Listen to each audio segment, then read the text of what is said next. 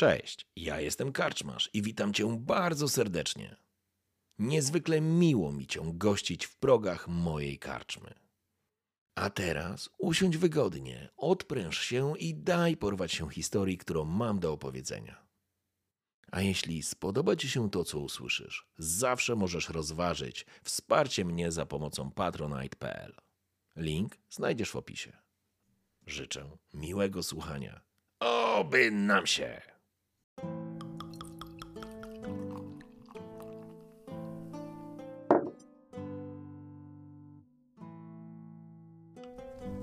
No, od razu lepiej. Gnaty rozprostowane, wygódka odwiedzona. To możemy wracać, szanowni panowie, i nadobne panie, do dalszej części naszej opowieści.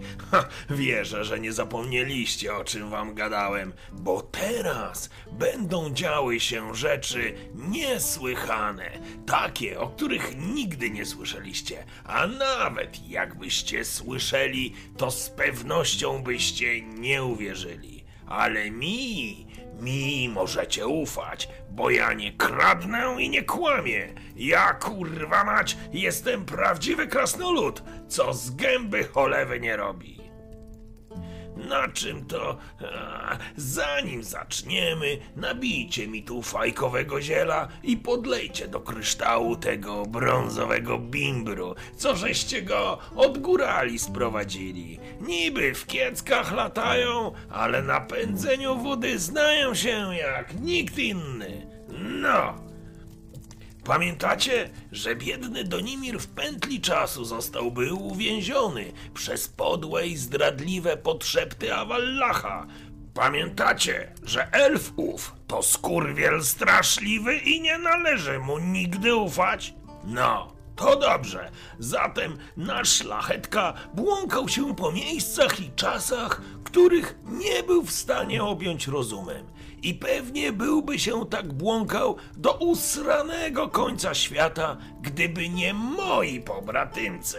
Haha, nie chwaląc się, to właśnie krasnoludy go oswobodziły. Tak, te dwa, co ich Ralen wcześniej wydupcył. No ale Ralen to osobna historia. W każdym razie Tolra i Grunaldi, obaj weterany z drugiej wojny z Nilfgardem, zuchy straszne i cwaniaki niebywałe. No jak każdy krasnolud ma się rozumieć. O nich mógłbym wam tu kolejną noc bajać, bo sam cwaniak Tolra potrafiłby własną babkę sprzedać i odkupić zyskiem. I to od tej samej osoby. I to jeszcze z ucałowaniem ręki.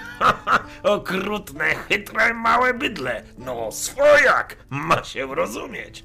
Zresztą Grunaldi też sroce spod ogona nie wypadł. Ten pechowiec straszliwy, czego cholernik nie tknął, to katastrofa. No mówię wam, żebym tak tu strzezł. Dalibyście mu dwie kulki, to jedną osioł zgubi, a drugą zepsuje. Ale łeb, łeb miał jak sklep i to dobrze zatowarowany. On patrzył na coś i wiedział jak działa, jak pracuje, jak to zbudować, ulepszyć, poprawić, naprawić. No cholera jasna, nie dalibyście wiary, jakie on cuda potrafił robić, ale celem jego największym był projekt kuszy samorepetującej. No bo po prawdzie całe to jego nieszczęście od tego projektu się zaczęło. No w każdym razie Ralen, ten stary lis, dopadł chłopaków po wojnie. Zaczął od Tolry, bo wiecie jak to na wojence bywa. Raz w dupę los i wrogi cię kopią, a raz ty los w dubsko łoisz. Z tym, że no, hmm, częściej ten jebał go pies los używanie miał. No ale nie o tym. Tolra w interesa szemrane popadł, co miał jemu jego Handzie przyszłość zapewnić. Skurczybyk dopiął swego, choć łapska krwią znowu musiał ubrudzić. Jednak długo się nie nacieszył, bo Ralen, już kapitan, wiedział o nim to, czego Tolra bardzo nie chciał, aby ktokolwiek inny mógł wiedzieć. Zapytacie skąd? A skąd mi wiedzieć? Kapitan Ralen to lis, łasica i szuja jakich mało, ale poza tym miły człowiek, jak na kapitana wywiadu przystało i sprawie oddany. Mówią o nim, że chuj straszny, ale patriota. Historię znacie, bo kapitan tej samej karty użył i postawił krasnoluda pod ścianą. I tak Tolra chciał, nie chciał, musiał dupę zapakować na wóz i na Hautborg ruszyć. A, dobre, mocne. Zagryźmy szlachetni dobrodzieje tą ostrą, faszerowaną papryczką. Pali jak cholera. Mm. Jak mawiała moja babka, dobre to ostre to takie, które pali dwa razy. Zdrowie górali, co gołe dubska pod kiecami noszą. Panie karczmasz, a może by tak te słynne węgorzyki w na stół znieść, co? Ci szlachetni panowie płacą, a że są szlachetni, to i wymagają szlachetnej obsługi, więc dubsko w troki i w podskokach szynkarzu, nie mi trężyć. A zanim te rybki na stół trafią, to wam krzynkę o Grunaldim Horgu rzeknę. Ciekawiej, bo mniej spodziewanie miał Grunaldi właśnie, który w zimie prowadził swój mały zakładzik. Malutka pracownia, w której dumał nad projektem kuszy. Nikomu nie wadził, nikomu w oczy nie właził, a jednak Ralen jego wypatrzył. Głupi nie był, bo Grunaldi fach w łapie miał niemały, a coś mi mówi, że to było kluczowe dla kapitana. Zakładzik mały, ale z dymem poszedł dużym. Rachciach i czerwony kur strawił pracownię do gołej ziemi, zostawiając młodzika bez niczego z gołymi jajcami, jeno tą wielką tubę z projektami niedokończonymi, które z pożogi uratował. I wówczas ten lis, ta szuja cholerna, pojawia się obok mego kamrata i oferuje pomoc i stateczną pracę. No szkurwa jego mać, altruista się znalazł. Że jak? Altruista? No przecież kurwa mówię, że altruista chędożony. I tak oto oba krasnoludy przypadkowo się w karczmie na trakcie przed Hołdborgiem spotkali. Ale jak wiecie, w życiu jest cholernie mało prawdziwych przypadków, bo przeznaczenie czuwa nad nami wszystkimi i swymi nićmi świat oplata, krzyżując ciężkie losy śmiertelników. I kiedy obaj panowie mieli do kufelka zasiąść, nagle do karczmy wlatuje chłop w kapturze, mało na pysk nie leci. Idzie do nich jak do swoich. Żeby tego było mało, świat zatrzymuje w miejscu. O tak! Niech mnie cholera weźmie, niech mi język odpadnie, jeśli łże. I prawi im, że on jest Donimir, ale jakby z innego czasu i że oni muszą mu pomóc, bo będą w przyszłości towarzyszami. Żebym zdechł, albo lałbym oszusta w łeb buzdyganem od razu, albo darłbym chodu, ażby się za mną kurzyło, ale nie nasi bohaterowie, ci wiedzeni przeznaczeniem, albo zwyczajną głupotą i młodzieńczą ciekawością przystali na prośby i w portalu wyczarowanym znikli. Nie uwierzycie, gdzie się pojawili. Wprost w świątyni elfów. W Dolinie Róż mamy Iswin, tej elfiej wiedźmy. A tam cykl idzie pełną parą. Donimir zaklęty w pętli po raz nie wiadomo który ma zamiar z freskiem się stopić. Więc Tolra i Grunaldi poczęli drzeć mordy w niebogłosy, aby zwrócić jego uwagę. Iście bohaterska scena. Kurwa ich mać, ale zadziałało. Donimir jakby pijany, ale zareagował i odpowiedział na wołania, przebijając swym mieczem w fresk. I tak cała trójka dała tyły, a jak żeby inaczej, w chędożonych elfich ruinach być mogło przez kolejny portal, zostawiając za sobą rozpadającą się świątynię. tak, właśnie to myśmy to uczynili. My, krasnoludy, będą o nas książki pisać i będą się o nas dziadki uczyć. Zobaczycie. A teraz węgorzyk, mmm, pycha. I tak właśnie zawiązała się drużyna. Że co? Jak? Pierścienia? Jakiego chędożonego pierścienia? O czym mi ty gówniarzu opowiadasz i opowieść psujesz, co? I co może jeszcze wsadzisz tam? Potwory, elfy, krasnoludy, może jeszcze wielką wojnę i wielką pieprzoną górę. Widzieliście go? Tak, chłopcze, dodaj tam jeszcze tego czarownika. No, w białym kurwa kapeluszu. Ech, młode, głupie. A jak cię w ogóle wołają? Tader, Olkien. A, jakoś głupkowato. To skocz no mi, Tolkien, po chleb do kuchni. No szybko, tam i z powrotem. Jak mawiała moja babka, z deszczu pod rynnę nasza drużyna wpadła, bo portal przeniósł ich wprost do pieczary trola Gorlka. I gdyby nie cwaniactwo tego sukinkota Tolry, to nie wiem, czy nasza trójka by stamtąd wylazła, ale udało im się. Choć troll miał złamane serce i myślę tak sobie, że żaden już krasnolud nie zostanie jego kompanem. Dodam tylko, że znaleźli również pewien ważny elfi projekt, który później Grunaldiemu mocno się przysłuży. Zastanawiacie się pewnie, jak to możliwe, że krasnoludy znalazły Donimira. Ano, nie wiem na pewno, ale to wina fresku. Donimir podróżował w nim, ten nasz Donimir, o którym wam wcześniej mówiłem. I dla niego czas i przestrzeń nie miały ograniczeń. Biedny chłopina, wełbie mu się całkiem pomieszało. Co więcej, ten, którego spotkali w karczmie, też był Donimirem, ale innym, z innego czasu najwyraźniej. Tak, wiem jak to brzmi, ale posłuchajcie dalej, to może uda wam się uchwycić sens tej historii. Dla Donimira upłynęły wieki, ale według naszej rachuby było to jedynie niecałe dwa miesiące i stąd kontinuum czasowe, jak zwykli gadać magicy, zostało zaburzone, ale się naprawiło. Wiecie, jak u nas, jest chujowo, ale stabilnie. No więc tak właśnie się chłopy spotkały. Teraz musieli ruszać na Houtborg, a byli po północnej stronie Pontaru. Donimira szukały redańskie służby, więc więc nie mogli przeprawić się przez Biały Most. Ostatecznie udało im się to i dzięki pomocy tamtejszych dostali się do Temerii i wrócili na zamek. Musicie jeno zrozumieć, dla Grunaldiego i Tolry to był pierwszy raz na Hotborgu, bo ich z drogi, a raczej z karczmy, przed dwoma tygodniami portalem ten inny Donimir przeprowadził. Słowem, oni oficjalnie jeszcze nie w wywiadzie byli, ale zaproszenie od Ralena dostali. Wiem, wiem, posrane całkiem. W każdym razie zamek był pod oblężeniem.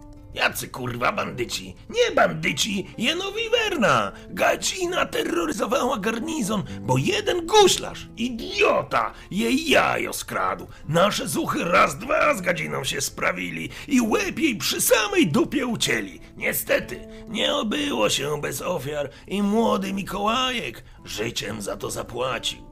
Ale ostatecznie, po wszystkich tych przygodach, Donimir mógł w końcu list od szpiega z Muriwiel dostarczyć kapitanowi Ralenowi. Ten był strasznie wściekły, bo list ważne wiadomości przekazywał, ale ze względu na wojaże Donimira nieco przedawnione, bo w Redanii, w Redanii zaczęły się dziać cudawianki. Po pierwsze, po zniszczeniu świątyni nasze chłopy jakiś portal otworzyli, który sprowadził mrok na Redanię i zaczęły potwory i bestie wypluwać. Pono wiedźmini z całego kontynentu zmierzali tam, bo tam łatwy zarobek, ale to nie wszystko, bo szanowni, przewrót się stał i młody Radowidek, który do tej pory karnie pod ręką Rady Królewskiej i czarodziejki Eilhart siedział, zbiesił się i rogów dostał. Trzymajcie zadki na krzesłach, bo tam się działy straszne rzeczy.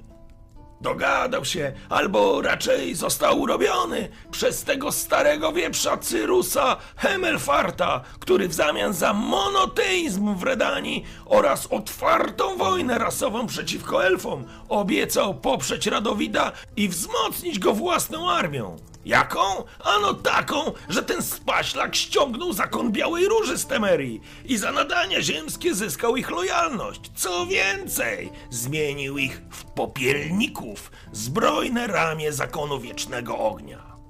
Tym samym Filipa Eilhart utraciła wpływy i łaski na dworze, a Radowidek, mały skurwiel sadysta, zaczął spełniać swój chory sen przeciwko nieludziom, zwłaszcza elfom, co bardzo było na rękę Cyrusowi. Za wydarzenia w Dolinie Kwiatów obwiniono elfy i wyjęto je spod prawa, tworząc ogromne getto i zwożąc ostrouchych wprost do niego z caluskiej Redanii.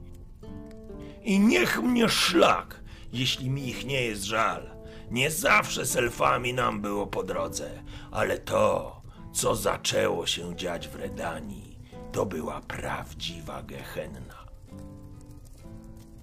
I taki świat po swej Odysei zastał Donimir oraz jego dwaj nowi kompani. Nie odpoczywali zbyt długo. Izbir, ten idiota od jaja wywerny, zadyndał na stryczku, a chłopy ruszyli do Redani, żeby odbić z transportu Oriego Roywena, załóżnika i sekretarza Dijkstry, bo właśnie o tym było w liście od szpiega z Muriel, a dokładnie kiedy i gdzie Ori będzie transportowany. Jak sobie przypomnę, do czego ludzie się dopuszczali, to aż żal za serce łapie. Na trzeźwo tego kurwa nie zdzierżę. Polejcie no spirytusu i no chyżo, bo mnie zaczyna się głos łamać. O, ostry skurwiel. Widać, że ma hakamski.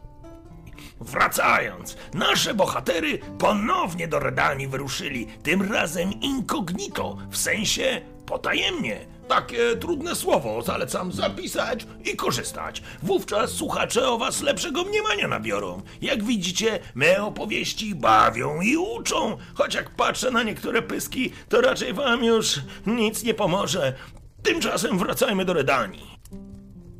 Tam, w miasteczku Rinde, miały miejsce nieliche perypetyje, walki z popielnikami, pomoc elfom, których gorzki los pierwszy raz na własne oczy widzieli. Ech, co ludkowie, niedawni sąsiedzi elfom czynili. Stwu! Wstyd i srom dla całej waszej ludzkiej rasy. W każdym razie dogadali się z niejakim Egonem de Navarrete, wpływowym i bogatym kupcem, któremu musieli zdobyć cenny przedmiot. Ten w zamian za podarek pomógł napaść na królewski transport i odbić Oriego. Tak, macie rację, cny paniczyku. Chodziło o błyskotkę tej legendarnej wiedźmy Jennefer z Wengerbergu. Byliście tam w Rinde? Czy jak?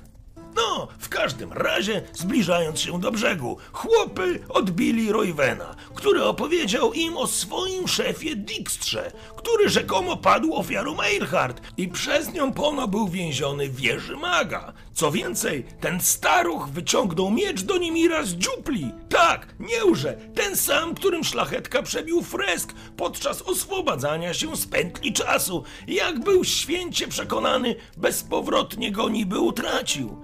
Jeśli wierzyć dziadydze, to ten drugi Donimir go odwiedził. Opowiedział, że będzie uratowany przez niego samego, ale jakby innego i wskazał, gdzie ukrył miecz.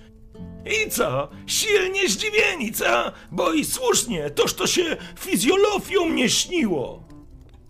I tu nasza historyja koło zatacza, bo jak mówiłem wam wcześniej, znowu do Muriel wracamy, bo właśnie tam znajdowała się owa wieża maga, o której Royven gadał, a dodatkowo okazało się, że wiedźma Milena, co ruszyła do Nimirowi z pomocą, wpadła w łapy wiecznego ognia i jest przez tych fanatyków więziona. Jednak to nie było to już to samo miasto. Okazało się, że po wprowadzeniu wiecznego ognia jako jedynej oficjalnej religii w kraju wszędzie wybuchły stosy, a innowiercy w Trymiga musieli się nawrócić, bo inaczej... Sami wiecie. Do tego pogromy i walki z nieludźmi wybuchały niemal w całej Redanii. Tak samo było i w Muriwiel. Popielnicy kontra dzielnica krasnoludów pod przywództwem znanego całej naszej dumnej rasie lekarza, pisarza i filozofa Ernesta Czego tu wary. Działo się tam straszliwie i epicko, ale tego możecie z zapisów się dowiedzieć. Tylko nie z ksiąg tych obszczymorów z klasztoru Wiecznego Ognia, bo te kurwie piszą same banialuki. Jeśliście ciekawi, to zapytajcie o Borgina, starego skrybę, który pod młotem często z ziomkami pije. On wam da do przeczytania prawdziwą kronikę. Wróćmy jednak do historii. Ważne, że nasi bohaterowie sprytnie straży się wymknęli i dołączyli do rewolucji. Odnaleźli Filipa Ointmenta. tak, tego cholernego barda, który teraz był strasznie pochłonięty pisaniem pieśni rewolucyjnej. Donimir samo jeden odbił z rąk popielników swą elfkę Milenę i wszyscy razem do wieży maga poleźli. Niestety, podczas tych wydarzeń kitę wziął i odwalił Ori Royven, zdradziecko bełtem trafion. Strasznie to był smutny moment, Pono. Krewniacy z Muriwiel opowiadali, że choć nie znali dziadygi, to sama świadomość, że umarł człowiek, który u boku Dijkstry trząsł całym krajem, powodowała ciarki na plecach. A patrząc na to, co mały Radowidek z wieprzem Cyrusem odpierdalali, wszyscy jakoś tak za hrabią zatęsknili. I tak do końca niemal dobrnęliśmy. Widzę po pyskach, że zainteresowanie jest. Pytań sporo, co? Rumieńce na twarzy? No, znaczy się, nie dosyć, że historia dobra, to jeszcze i opowiadający zna się na rzeczy. Haha, dziękuję za dzban z siadłego mleka, panienko, i rzecz jasna, pokusztuję tego drożdżowca z konfiturą. Dajcie złapać, szlachetni słuchacze, powietrza w miechę, bo wnet do finału się zbliżamy. Wieża silną magią obłożona, ale poinstruowani przez świętej pamięci Roywena, który nauki u tego drugiego Donimira pobierał, Hanza wkroczyła do środka. A tam dziwy, kurwa, mówię wam, magia, ciemność, jasność, wodospady, świece, rzucanie kamieniami, no prawdziwy plac zabaw dla szaleńców totalnych. Ostatecznie znaleźli hrabiego Dijkstrę, który ponoć w neferytową figurkę był zaklęty, ale nie było łatwo. Oj nie, bo nie uwierzycie, ale sama sowa wiedźma wszeteczna Filipa Eilhart we własnej swej ptasiej osobie wpadła do wieży i już miała naszych bohaterów rozsmarować i ograbić, a tu nagle z ciemności wyłania się ten drugi Donimir.